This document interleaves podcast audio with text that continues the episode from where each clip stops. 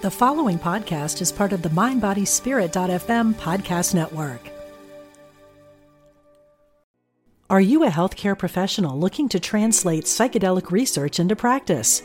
Then register for Psychedelic Harm Reduction and Integration, a professional training offered by psychologist Elizabeth Nielsen and Ingmar Gorman at the Omega Institute in Rhinebeck, New York, May 24th through 26.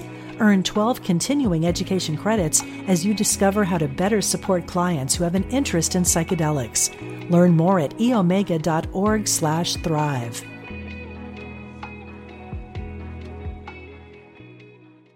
Another day is here and you're ready for it. What to wear? Check. Breakfast, lunch and dinner? Check. Planning for what's next and how to save for it?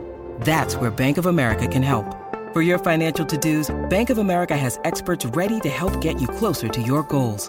Get started at one of our local financial centers or 24-7 in our mobile banking app. Find a location near you at bankofamerica.com slash talk to us. What would you like the power to do? Mobile banking requires downloading the app and is only available for select devices. Message and data rates may apply. Bank of America and a member FDIC. Welcome to the Radiate Wellness Podcast. I'm your host, Christy Clemens Hoffman. Each week, we will discuss tools, tips, and ways to radiate your best life ever, interviewing practitioners, authors, and luminaries to help you on your path. Wellness, joy, peace, abundance. What do you want to radiate?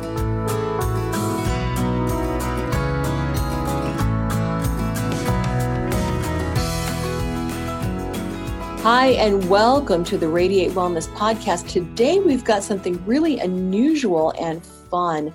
Today, I am visited by Alfonso Colasuonno. Did I get that right? Uh, close enough. I've only had one person get it right perfectly on the first try. It's uh, uh, so, okay, okay. Thank you, thank you. We're going to radiate ascendancy. Um, Alfonso is the co-author of the book, "The Magical," the book of the magical, mythical unicorn.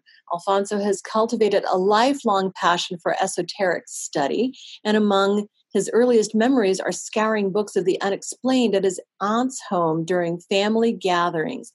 Upon meeting Vikasha Brenman, Alfonso was able to put his passion to practical use in their joint cre- creation of the Book of the Magical, Mythical Unicorn. Alfonso was born and raised in Brooklyn, but now calls Baltimore his home. In his spare time, Alfonso practices Reiki. Yay, Reiki! I'm a Reiki master too.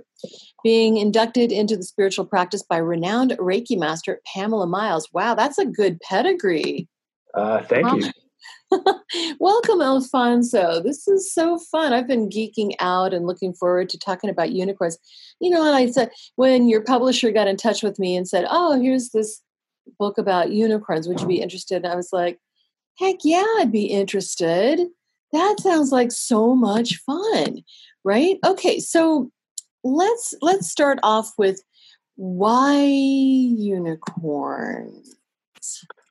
Uh, yeah, so the the main reason that Vikasha and I decided to write about the unicorn is uh, simply put because it is the time for the unicorn to reemerge. Um, I was born in 1983, and for most of my life, uh, especially before meeting Vikasha, I was, you know, to be honest, very ignorant about the unicorn. I didn't know too much about it. It was one of um, sort of um, hole, the holes in my knowledge of, of the esoteric. But through the years, especially the last few years, we've been seeing more and more um, appearances in all sorts of things. Even even the unicorn being used uh, you know, as a term to represent uh, rapidly growing businesses, television programs, children's toys. The unicorn is really reemerging, and it's it's much more than uh, these things in pop culture. Uh, actually, it's far more than these things in pop culture. Well, it's not even pop culture anymore. I mean, unicorn myths has been around since the dawn of time. Yes, of creation. Dawn of time. Actually, that, that's one of the amazing things that we found out through our research is actually going back to the Edenic times. Uh, the unicorn was with um, early humanity, the first uh, first humans, in in this Edenic paradise with us as our friend, and even beyond, even before humanity was uh, but a figment in in, in um, the creator's imagination. Uh, the unicorn was there, so the unicorn really is literally timeless. Now, why? Maybe this is a off the wall topic question, but why do we not see unicorns these days? You know, uh, we may not see, or most people may not see unicorns um, today, but um, I'm sure that we all will see the unicorn very soon because um, the unicorn is reemerging, and it's not just in these symbolic ways that we're seeing. Um, even even in this book here, the book of the magical mythical unicorn, um, it, it's it's coming in in a far uh, greater way. Um, but the unicorn is a interdimensional creature, so it kind of pops in and out um, as needed, um, basically, either by the whole of humanity or by specific individuals. Interesting. Well, and the, the our topic today is radiate ascendancy. Can you tell me a bit about that and what's afoot?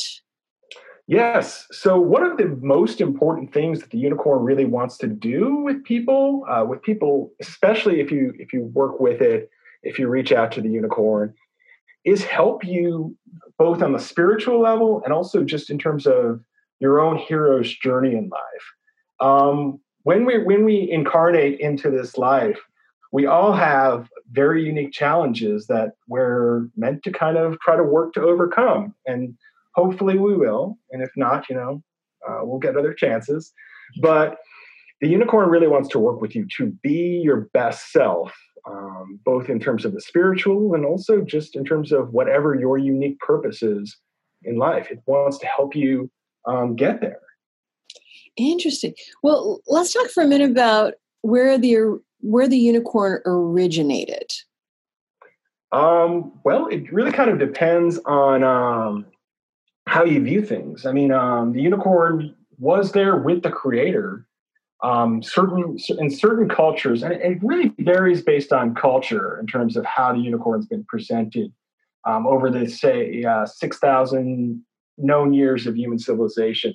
But in the Chinese tradition, it's very interesting. Um, the unicorn is one of the four sacred animals uh, in the Chinese tradition. Uh, they call the unicorn the Qilin, and um, the unicorn worked with the phoenix, the dragon, and the tortoise with Pangu, the creator, to really just just build, to chip away at the, the, the formless void and, and, create everything. So if you view it from that lens, the unicorn has been um, timeless. But in terms of known um, human civilization, the earliest civilizations, the Sumerians, the Egyptians, um, the Chinese, so definitely 6,000 years um, unicorn's been with us in recorded history and, and myth. Wow. And so even in the earliest depictions of unicorns, were they like what we consider unicorn now? Did they have any differences? Um, a lot of it kind of depended dramatically on the culture. Um, for example, like in the Chinese tradition, uh, many of the same things that we kind of uh, or most of us today, kind of uh, view the unicorn, transcendence, love, um, a symbol of the spirit. Yes, um, other cultures, earlier cultures, um, sometimes things kind of, uh, if you've ever played the game Telephone, you know how things can get lost in translation. Um, when Vikasha and I were writing the book of the magical mythical unicorn, we took very good care to try to present the unicorn story to the best of our ability. So if you go on Google or um, you know research a topic yourself. Um, and we have an extensive list of sources in our book uh, for you to do so if you're if you're interested. Um, you know, you'll find some things that don't really coincide with uh, the pure and positive creature that we know. Sure. Uh, but but generally, yes. Um, you know, those those are the kind of conditions and and and uh, representations that the unicorn has. Sure. And then in, in your book, you talk about the unicorn being present at the Garden of Eden. Yes. Wow, that's amazing. Um, in what capacity was it present there, or do we just know that it was? Um, from what we know from a, from a document called the uh, Codex Unicornis, yes, um, the unicorn was with um, the first uh, man and the first woman in this garden as a, basically a best friend and companion. Mm-hmm. And when, you know, for our for humanity as a whole, for evolution, for our growth, we move down to third dimension. Um, the unicorn was given a choice by the creator. Um, you know, right? Yeah. So, so right now, you know, third dimension. I don't want to sound like someone who thinks everything is all bad. There's a lot of great things here in, in this life that we're experiencing right now, but there's also challenges. There's also pain, and uh, you know, we can't deny that the unicorn was given a choice by the creator to either to just stay in that higher dimensional um, reality where things are just pure bliss or or the unicorn could become the creature that it is today this interdimensional creature where it can pop in even though it's a, a, a far denser reality that we inhabit a, a lower sure. vibration the unicorns can still go into that it chose that because it's so loyal to us um, I love dogs. Uh, you know, you say dogs are man's best friend, but um, you know, I, I, think dogs might have something to, uh, to the unicorn might rival dogs in that. I, I don't know if the dog uh, dogs would go into a far lower dimensional uh, reality for us. Um, they're loyal, but I'm not sure. It's, it's a hard act to follow. okay.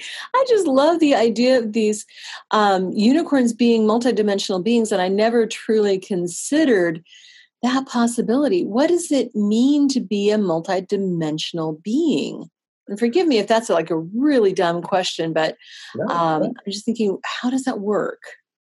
Um, I don't know about the specifics of it. All, all I can say really is that the unicorn can pop in and out of these dimensions. That's why, like, if you talk to to most people and you just just find someone on the street and just ask them, "Have you ever seen the unicorn?"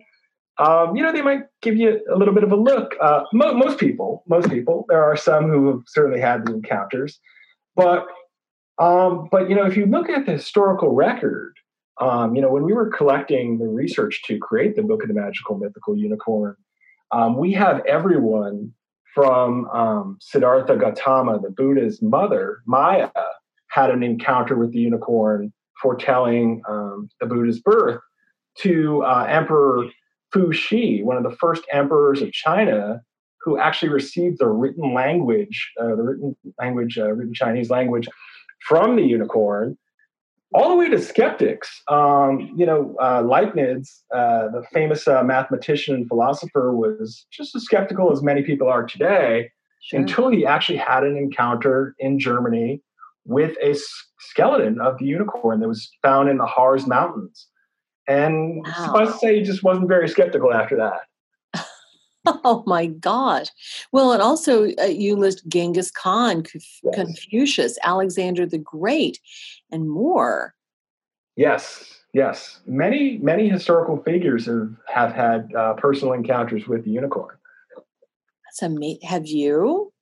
Um, that's a great question. Actually, um, you know, I, have always been interested in the esoteric uh, since I was a child. Um, like like, uh, like you said at the beginning of the podcast, um, one of my earliest memories was visiting my aunt's house and just kind of running off from the family gathering and just looking, delving into her books about the unexplained, UFOs, ghosts, all those things. They've always fascinated me from from um, really from birth.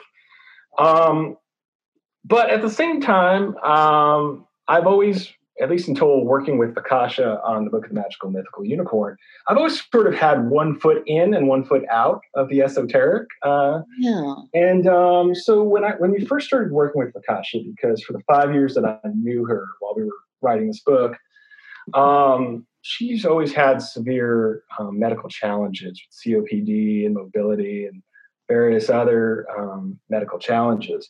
And so, because of the close nature of co-writing a book together, um, even though I live in Baltimore, um, I would have to stay with her for m- m- much of the time so that we could write and so that we can get into um, the flow to really create and, and, create a wonderful book.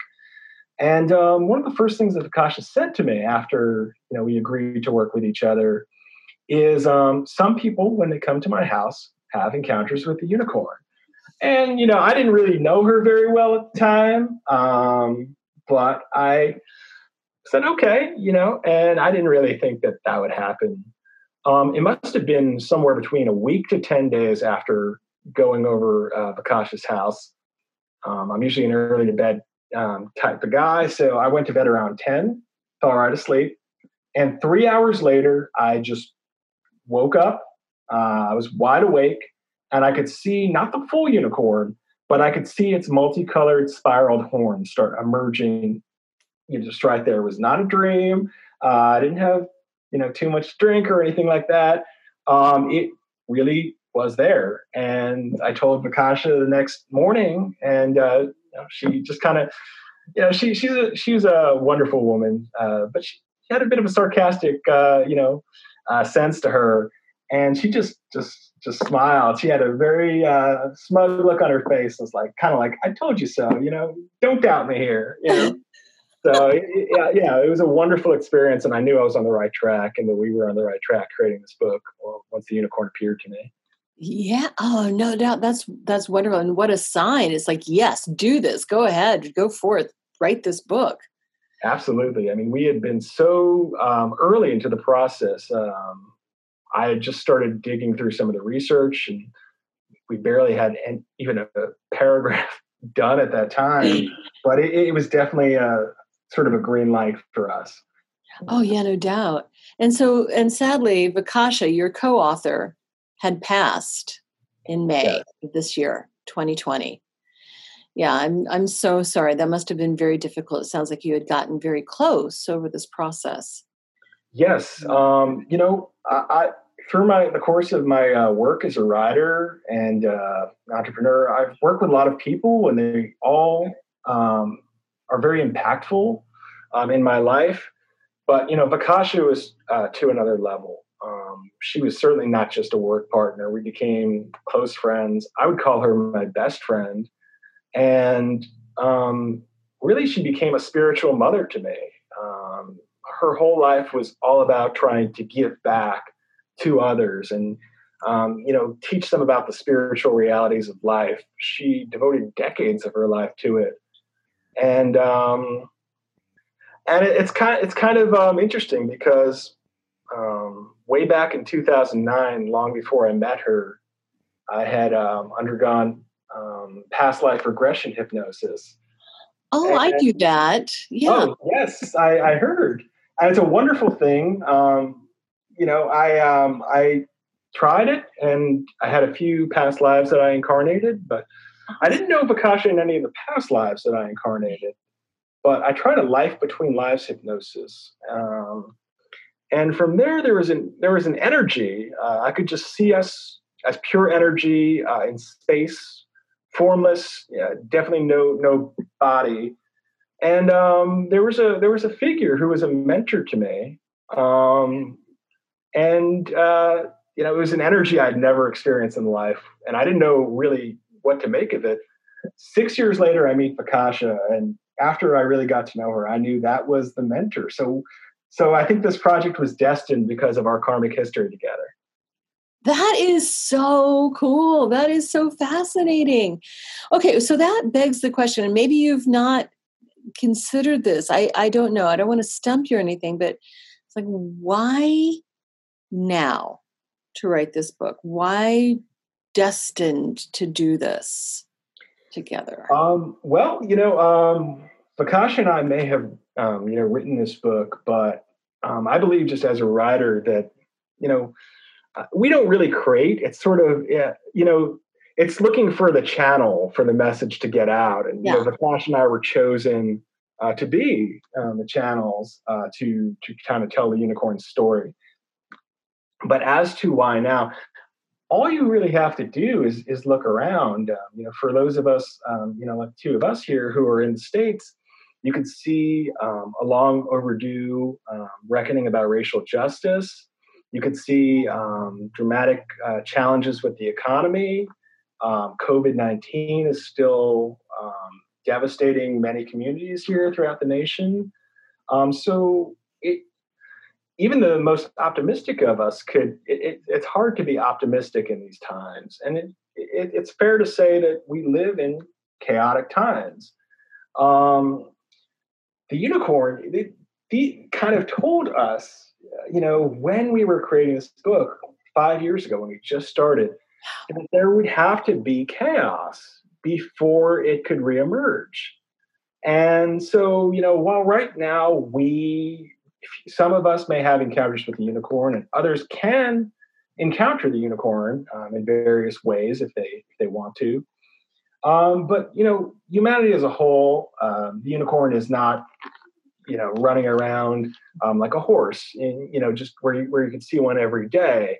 Uh, but the unicorn, when it does fully come back, not just to individuals, um, everyone is is, go, is going to know about it, and that, I believe that's coming soon. And I believe that um, many of the challenges that we're facing right now, including environmental challenges, um, you know, if I were to have grandkids, I don't even know if they would have a, a planet to live out their, the, the course of their life. Right. So I believe um, the unicorn is, is coming back soon to all of us. Wow, wow, wow. So, are, have there been other time periods that were maybe similar that enabled the unicorn to reemerge? You know, um, the the thing is, just in terms of history, uh, when you when you go back beyond, um, you know, the last 50, 60 years, uh, you know, now we have the internet. Um, things are documented. People, everyone's lives are documented. Um, so if someone were to be looking for for any of us 300 years from now, they, they could find a whole wealth of information. Uh, certainly wasn't that way um, if you if you go back, especially the further back you go. So what we know about it, a lot of it comes from archaeology, and a lot of it comes from the lives of some of the figures who, um, you, you, know, we as a, as cultures or, or spiritual traditions assign you know the term greatness to to an individual like an Alexander the Great or a Fuxi. Um, so we we so what we know about that it kind of varies, and I think there's probably a lot more that just is lost to um, you know lost history. But um, yeah, the unicorn certainly was with us in terms of the beginning of human civilizations, um, almost as much as as it is today. And if, you, if you know, one question that we don't really get into in this book because we don't have answers is um, how did, you know, if you go by um, the traditional scientific explanation of evolution, how does how do we evolve to such intelligent creatures? Um, could the unicorn have played a part in it?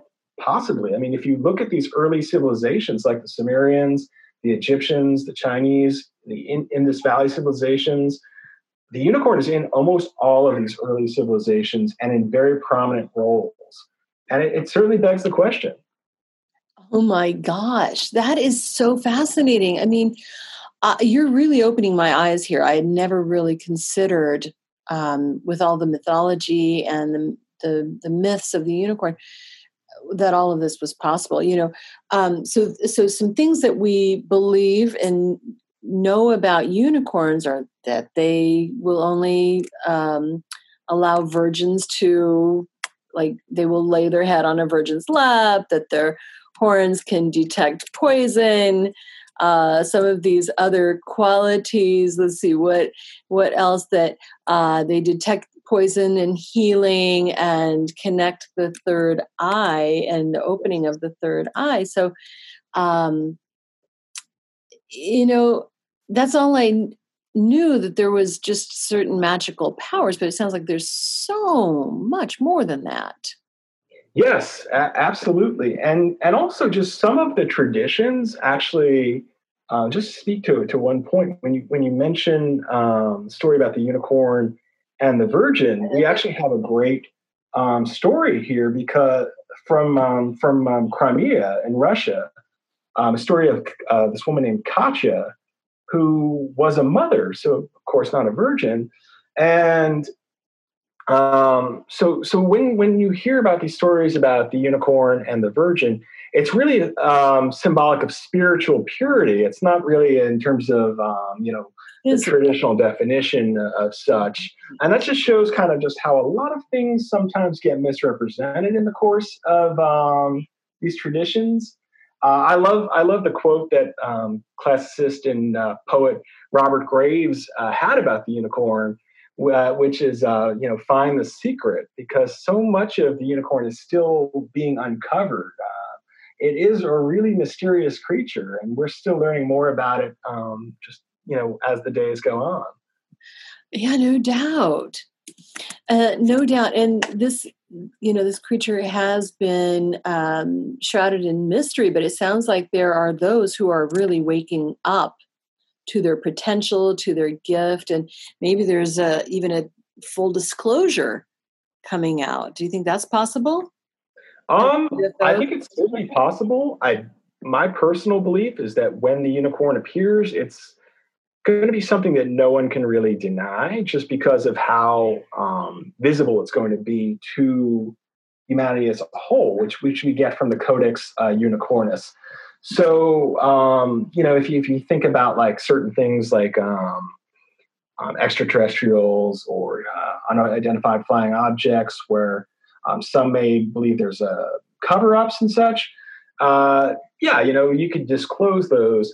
Um, I think that when the unicorn uh, fully comes back and fully reemerges, uh, there's going to be no way that even if people wanted to, and I, don't think that they will, um, even if people wanted to, though, it, it's just not going to be able to be hidden. Yeah, they can't deny it. Yeah, you can't deny what you see with your own eyes. That is astounding. Uh, any indication of um, where this might be most visible?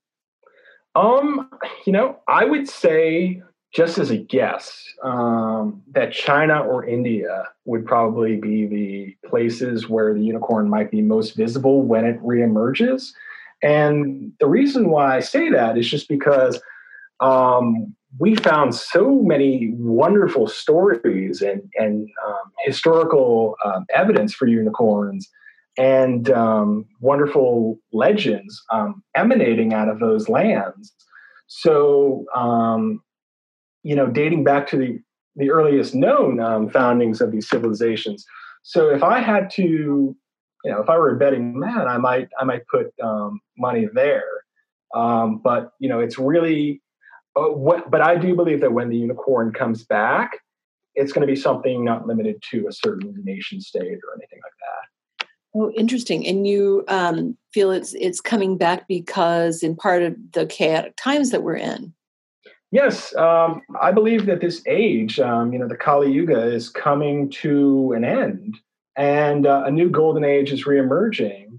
And um, there's a there's a great esotericist. Um, I hope I'm not mispronouncing uh, the name right here, but Ontario Ally had a concept of um, when an old order, uh, you know, as the, the world that we, we know from our life, as that old order shatters, before a new order, before a new reality can really emerge, there's going to be um, what Ontario Ally calls chapel perilous, or just just absolute chaos, where everything is uh, confusion. Might be the best way to put it. Sure. Um, but until that new order comes in, until the unicorn reemerges, um, I don't want to sound like a doomsayer, but things might get even um, wilder and more challenging for for us as as a whole. And um, you know, it, but you know, like we're all tested here in our individual lives. Um, you know, the unicorn really wants you to rise to the challenge and wants to help you rise to the challenge. So if you if you turn on the news and you hear um, terrible stories, horrible stories. Of course, do your part if you can to help, but um, don't don't get lost in gloom and despair. And you know, there's a reason for everything. Yes, absolutely. And so um, you say that this is going to be undeniable when the unicorn makes a makes its return.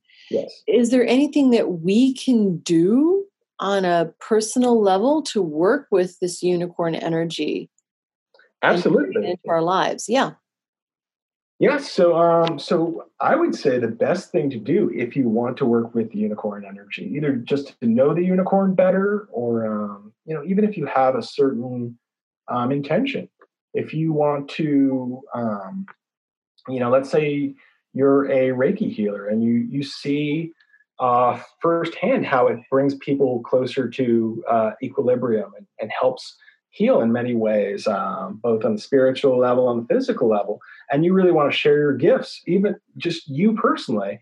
Mm-hmm. Um, call out to the unicorn, especially before bed.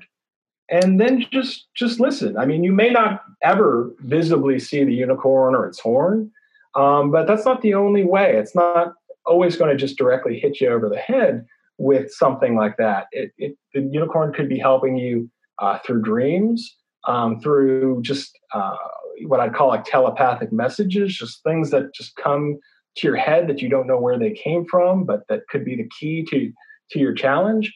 Um, so you're just just coming with a pure uh, intention and just asking for the unicorn's help, and um, yeah, you you very well um, will have it as long as your intentions are, you know, not harmful to to yourself or others.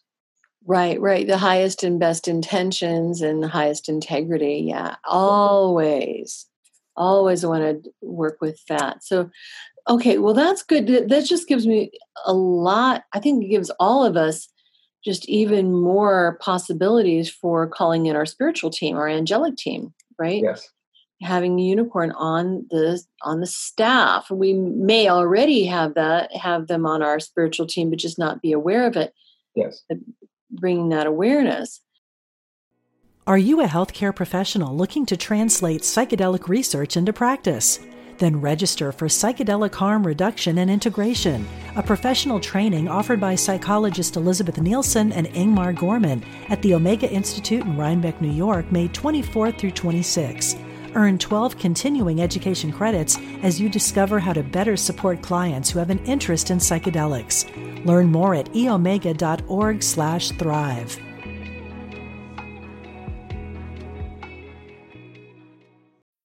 When you need mealtime inspiration, it's worth shopping Kroger, where you'll find over 30,000 mouthwatering choices that excite your inner foodie. And no matter what tasty choice you make, you'll enjoy our everyday low prices, plus extra ways to save, like digital coupons worth over $600 each week. You can also save up to $1 off per gallon at the pump with fuel points. More savings and more inspiring flavors make shopping Kroger worth it every time. Kroger, fresh for everyone. Fuel restrictions apply.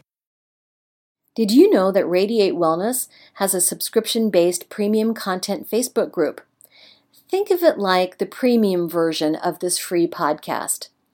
In this premium Facebook group, you can find great content like replays of online classes, meditations on angels, chakras, mindfulness, and more, guest speakers, mini classes, polls, plus, you'll be the first to know of guests that we have scheduled for the podcast and can submit questions for them.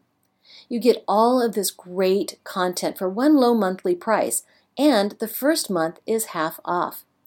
You can subscribe by going to radiatewellnesscommunity.com slash shop. Click the subscriptions button and you're in. Also, while I have your attention, wherever you're listening to this free podcast, if you could just do us a couple of favors, please. One is go to hit the subscribe or follow button. Then you'll be notified of all of the episodes we have coming out each week. Also, please rate and review. It sounds really simple, but it helps us to grow our audience when people are looking for great podcasts.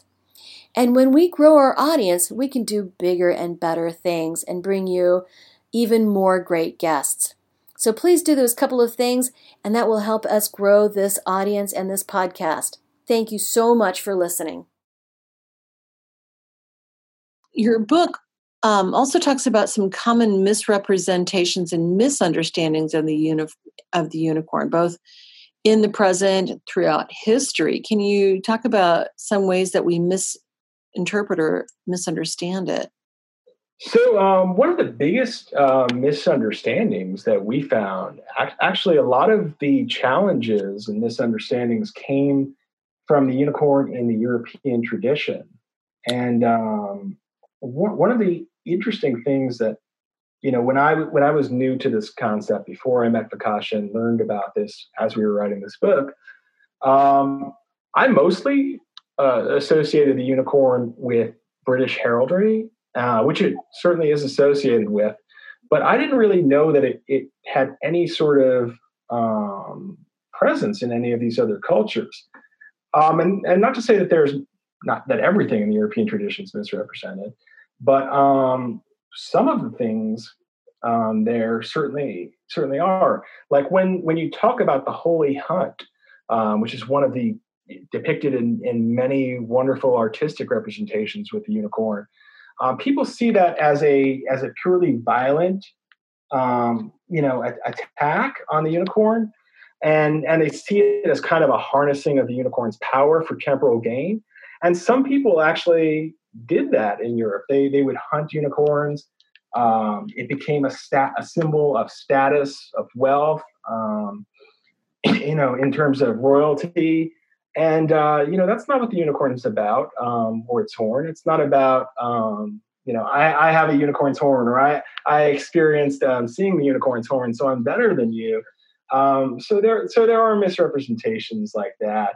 Uh, but when a concept's new to anyone or any group of people, um, you know it's easy for misrepresentations to occur. So I try not to be too harsh. But Vikasha and I, when we were creating the Book of the Magical Mythical Unicorn, we took great care to really just eliminate um, some of these um, concepts. I mean, there's some, there's even some um, evidence, some some information that we found that said that the unicorn was evil, which is completely not true. Um, we didn't include that. Um, Vikasha and I used to joke about how we hope that after you know we released um, the Book of Magical Mythical Unicorn, that we have a separate blooper reel of just things that we found in the research which are completely untrue, just for people to, um, you know, get a good laugh uh, about. And, um, yeah, that would be kind of fun. They can reach out to me on Twitter. Um, my handle's Book Card Pusher, and I could send them an early draft. Uh, you know, if they're really curious, some of the the uh, some of these um, mistaken some of some of these dramatic mistakes, shall we say? so I wonder if those dramatic mistakes come about because of fear. Um, you know, that's a great question. Um, you know, the fear of the unknown is probably one of the biggest um, challenges that we have as a species. Um, you know, it, it, it, you know, even to take it outside of the unicorn, um, you know, just just like how would people react if there was contact from an alien species. Um, you know, assuming that they had peaceful intentions. I mean, you know, certainly some would would welcome, but you know, they they may look different. I mean, uh, you know, that's that. You know, they might they might not be able to communicate. You know, in, in our languages here, and you know, it leads to fear of the other. So in the same way when you when you didn't know the unicorn or people didn't know the unicorn you know it leads to um, you know misrepresentations and fear. And you know that's that's part of the unicorn just challenging people to rise above it you know to be your best self not your lowest or, or your most base self.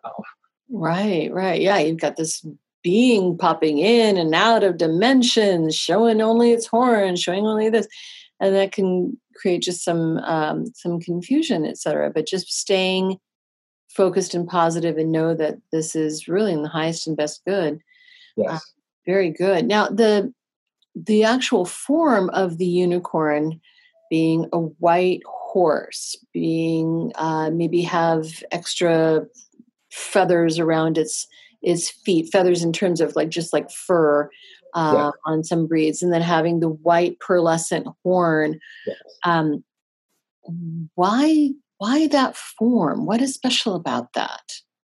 Uh, well, the horn itself is just is just very special, just because so much of the healing, uh, both physical and spiritual, comes directly from the horn, and uh, you know from the Codex Unicornis.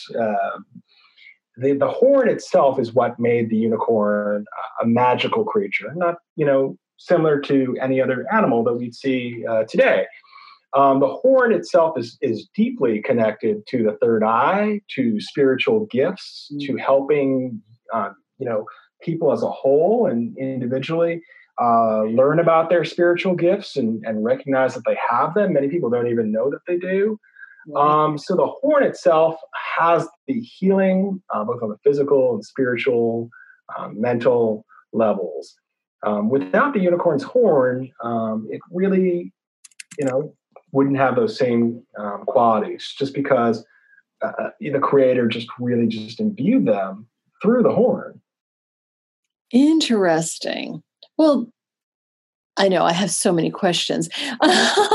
you know, uh, why a horn? Why not uh, a spike or a fur or something like that? But I don't know if we'd ever know the answer to that. Um, but it's just so yeah. such a beautiful, beautiful creature. Yes, absolutely. right, and depicted in so much art.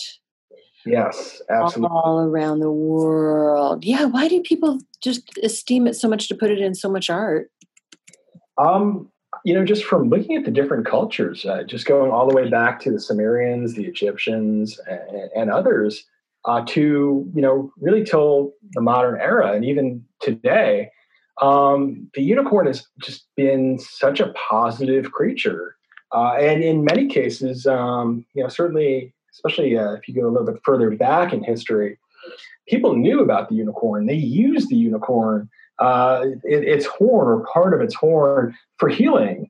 Um, so, like for example, like during the Renaissance era in Europe, uh, when you had you know amazing uh, artists like Raphael creating wonderful art with the unicorn, at the same time, royalty was using um, the unicorn horn to prevent against poison. And it started filtering down into everyday people's lives. So the unicorn was, especially at that time, um, really well known and, and really beloved. But its presence, you know, not it, it wasn't known in the same sense as it's going to be known. It was more like this is a wonderful thing that we can use for for help you know? So if i get poisoned or if uh, you know some some jealous uh, political rival you know wants to poison me i could just use the unicorn's horn. So it's more of a um, you know kind of a tool but a, a truer knowing is certainly coming and i think that that's uh, certainly a good thing that is ex- so exciting. I can't even tell you how exciting that is. Um, I don't know if you ever read the comic strip Phoebe, Phoebe and her unicorn. I don't even know if it's in print anymore. This wonderful comic strip about a little girl who's got a, a unicorn as a best friend. And this unicorn embodies all of the different qualities you're talking about. It's truly magical. It's wonderful. Um, your book is just so interesting. I'm just looking through the table of contents right now. The unicorn in India, the unicorn in China, in East Asia, the Middle East, Persia, ancient Greece and Rome. What? Europe, Africa, North America. What?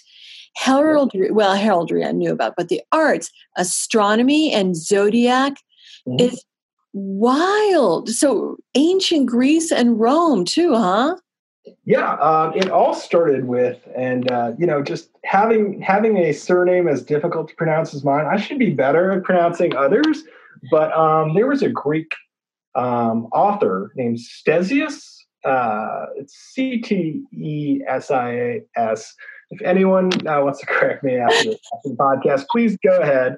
But um, worked in the uh, uh, worked with the Persians, who were closer to the center uh, one of the centers of the unicorn in India and closer to the Assyrian and Babylonian civilizations where the unicorn was very prominent in the art and culture. And um, you know, when he returned from the, the Persian court back to Greece, he kind of shared it. Um, being an author, you know, his his words, um, you know, were widely disseminated and, and reached uh, throughout the culture. And from there, you know, in the Greek and, and Roman cultures, um, the unicorn really started to be known. Um, as Vikasha and I were writing the book, The Magical Mythical Unicorn, we had to cut a lot from the ancient uh, Greece and Rome section because there were a lot of misrepresentations. Um, you know, some individual Romans and Greeks had encounters with the unicorn. Um, probably the most renowned, um, you know, leader of ancient Rome, Julius Caesar, actually had a personal encounter with the unicorn um, you know, the unicorn is certainly a spiritual creature, but he did not see the unicorn in a spiritual setting. Actually, saw the unicorn on a military expedition in Germany in uh, the Hercynian forest. So oh. the unicorn is a creature of mystery. It can, and it's it's an interdimensional creature. So it can come when it, when needed. I mean, even in a battlefield. So. Oh yeah. my God! So uh, as a an, an omen or a harbinger of something. Yeah. Yes, absolutely. Wow, kind of like Mothman shows up to be a harbinger. Yeah, I mean, um, the unicorn has been a harbinger in many different um, different um, situations. Like, for example, in China, sure. um, with with the birth uh, before the, uh, Confucius was born, and also shortly before he died, the unicorn came to him shortly before he died, and it came to his mother uh, before he was born. And um, you know, while he wasn't a political leader, um, in in the Chinese tradition, when the unicorn, the unicorn, it's not there every day. You're not going to see it, um, you know, on the streets of Beijing. But uh, when a great leader is either is either born or about to die, the unicorn will emerge. Or when it, when a government is is um, really ruling with the people's best interest in mind, the unicorn will emerge. Um, certain emperors in Chinese history have had the unicorn emerge during their reigns, and others have had the unicorn, um, you know, uh, emerge before they were born or shortly before they died. And this, there are similar things in a lot of other cultural traditions. That is fascinating. Okay, so what about North America? Yeah, that was actually the biggest surprise because um, we did actually Vikasha started this book um, three decades ago. So mm-hmm. she had a wonderful partner who was working as her researcher, a woman named by the name of Artis Boyd. And Artis, um, she went all over the country. I mean, I still have um, documents of Vikasha's um, credit card uh, from from paying uh, for for plane tickets to go to uh, Manly Hall, the Philosophical Research Society's personal library, um, getting information from the Rosicrucian Library, um, and also many throughout her where, where she called home the last four decades uh, from New York Public Library and uh, various university libraries in New York City. Um, but yeah, so um, she started it three decades ago, and you know, uh, we just started. Uh, you know, things happened. Um, they weren't able to create it uh, back then. And the reason why, and what Vikasha always sort of um, told me, is that the reason why she and Artis, and she brought on a writer to help them, weren't able to create it in 95 was because it just wasn't the unicorn's time. I mean, if we look back, and for me, it was just getting into adolescence, but um, you know, it was a simpler time, and uh, not not necessarily a better time, but a simpler one. And um, the unicorn was just not everywhere like it is today. It wasn't really a big part of uh, culture at the time. Oh wow! So again, with with North America, yes, what is the connection to unicorn with North oh, yes. America? Sorry, uh, skipped out on that question. I'm sorry about that. That's okay. Uh, but yes, actually, that was the biggest surprise because when Artis had done her research, she had not found anything about North America. And so, um, one of the things that I admire uh, the most about her is just how tireless she was. And through the course of our writing the book, of The Magical Mythical Unicorn, we just went through every library we could have access to, um, Googled every term. And surpri- surprisingly, we actually found information about the unicorn in North America. Um, much of it came from early British explorers to the eastern coast of, of uh, the US and Canada. And when they made contact with the Native Americans, uh, various Native American groups, they were given gifts uh, of unicorn horn and other trinkets related to the unicorn as a gesture of goodwill between these different peoples. And that was stunning because, um, you know, I, knew about Europe, and was there's a wealth of information about uh, the unicorn in European, Asian, and African traditions and Middle East. But North America and the Americas as a whole, it's pretty scant. But but there is definitely a presence, and um, that was probably one of the greatest achievements uh, I feel that Vikasha and I were able to find this amazing information. That is incredible. So the so the Native Americans already in North America had their own unicorn. Yes, actually, um, we we made um, contact with various groups, including some of the Native American, um, you know, tribes in, in Florida, and uh, we we were trying to get a little bit more information, but the it kind of must have slipped through time. I mean, it's been um, centuries since uh, their encounter with the European explorers, but um, we found um, references to the unicorn's horn being used in spiritual and magical um, rituals by different Native American groups, particularly along the eastern coast of um, you know what's now the U.S. and, and the Maritimes and Canada. And um, yeah, it, it's just amazing to to see, just because um, really the the only place where we didn't find information about the unicorn being present was um, in the Pacific Islands. Um, and if any readers or finds information, please reach out to me. Maybe we'll put in a new edition of the book uh, down the line. And in, in, South America, the only thing we were able to find uh, were cave drawings in, in various places in uh, you know, present day Argentina. But yeah, the unicorn all over, um, particularly the eastern coast of North America, and really the world. It, it's just amazing. I was just blown away just doing this project with Vikasha and, and finding out just how present uh, the unicorn's been for 6,000 years of known civilization, all different spiritual traditions, all different cultures, and always, almost always, at least positive. Wow. What seems to be the most recent unicorn interaction like on a on a big scale not you know your your experience at mm-hmm. House was wonderful but yeah.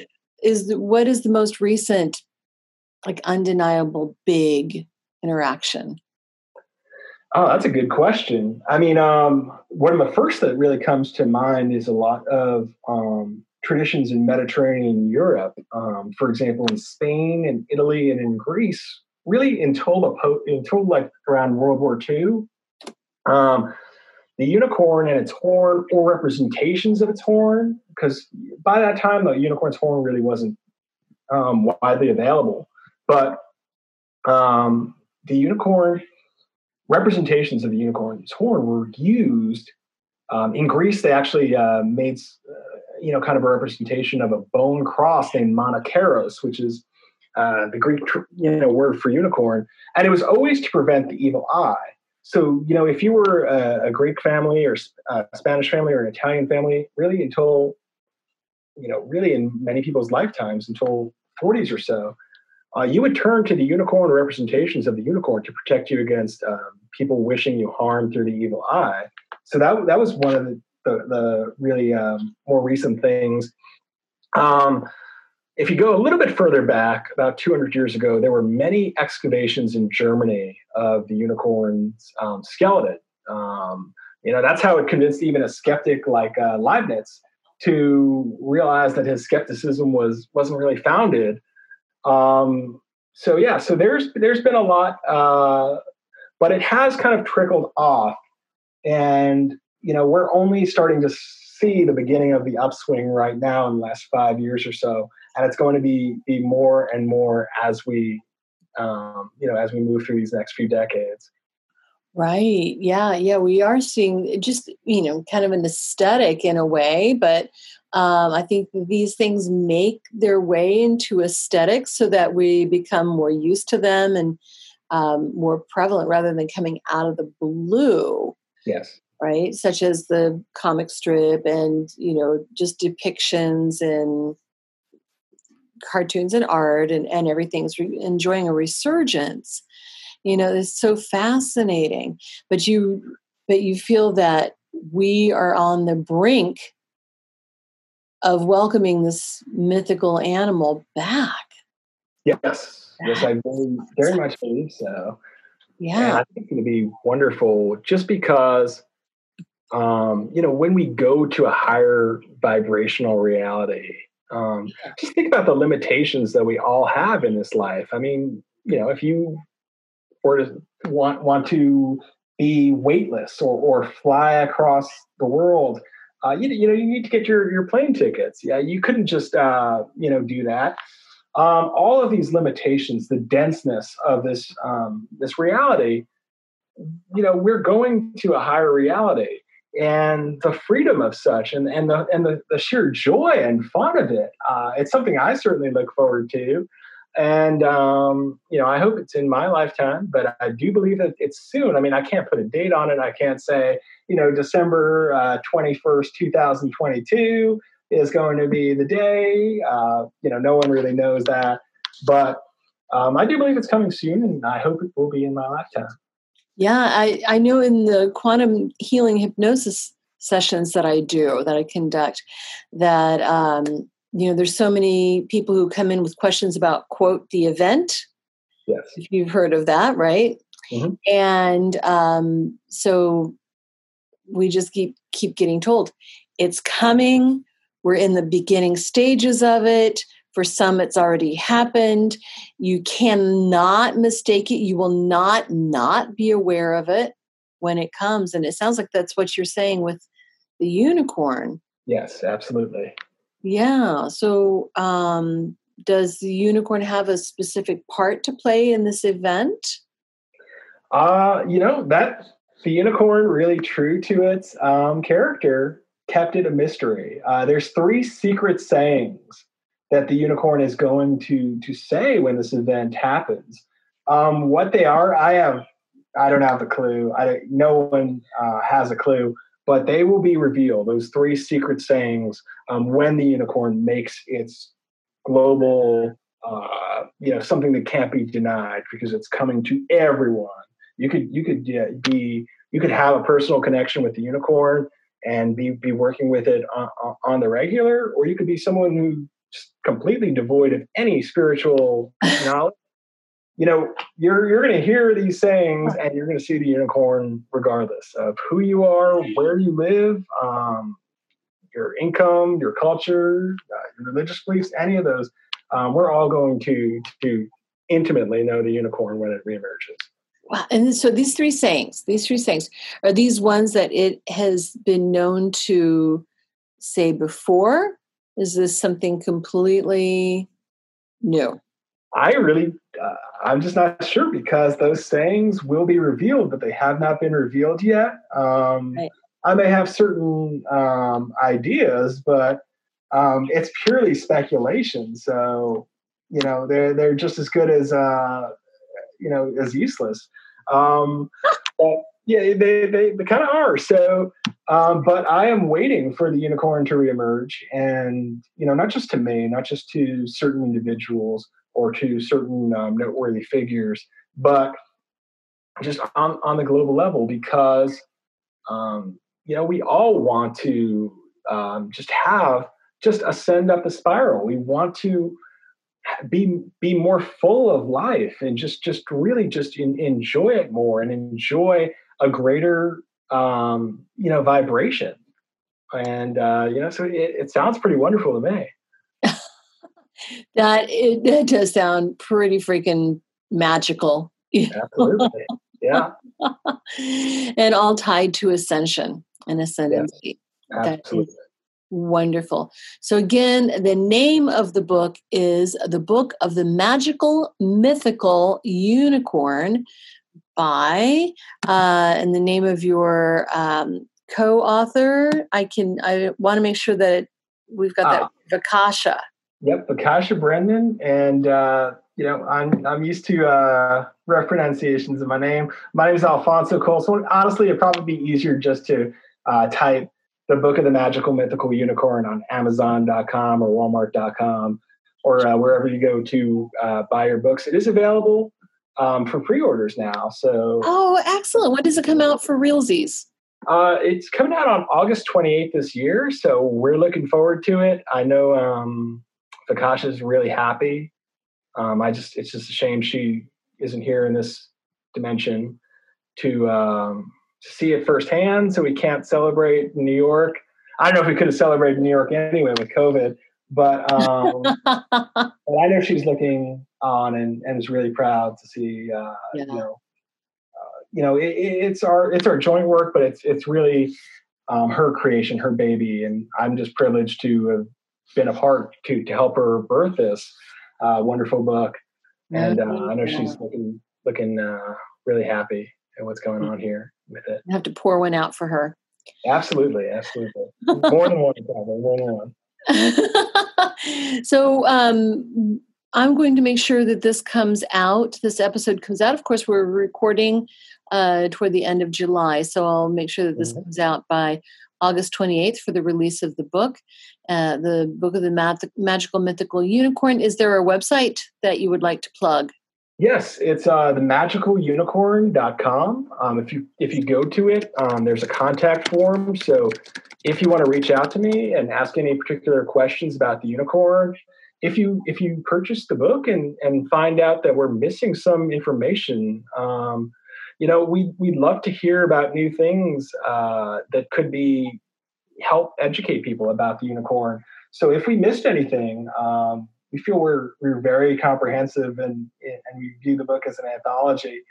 But yeah, if you want to reach out at any uh, for any reason uh, or learn more about the book, um, all you have to do is just go to. Oops, sorry, I think I might have the wrong um, website, but it's the unicornbook.com, not the magicalunicorn.com. Uh, the, uni- the unicornbook.com. Yep, theunicornbook.com. If you if you go there, um, you can learn more about it. You can see our cover and uh, reach out if, if you need to. Fantastic. We'll put that website in the show notes. Thank you so much, Alfonso. This was so enlightening and fun and just exciting. Absolutely. Christy, it's been an absolute pleasure uh, speaking with you today. Thank you, sir. You have a wonderful day. You too.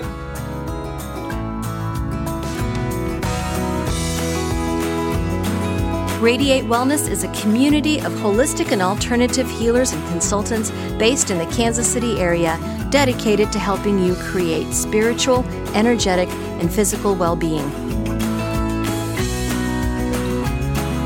To learn more about our practitioners, services, classes, and events, or to schedule an appointment, visit us at radiatewellnesscommunity.com.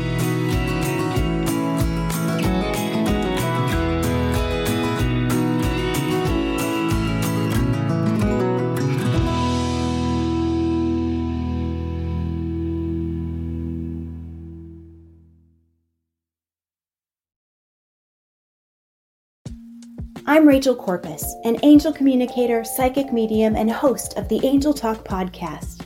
This show is meant to help you remember who you are a limitless being with shoes and socks on. And along the way, we'll connect to people on the other side and experts in the field like authors, healers, animal communicators, and more. Listen to all my shows at Mind Body Spirit FM or wherever you get your podcasts.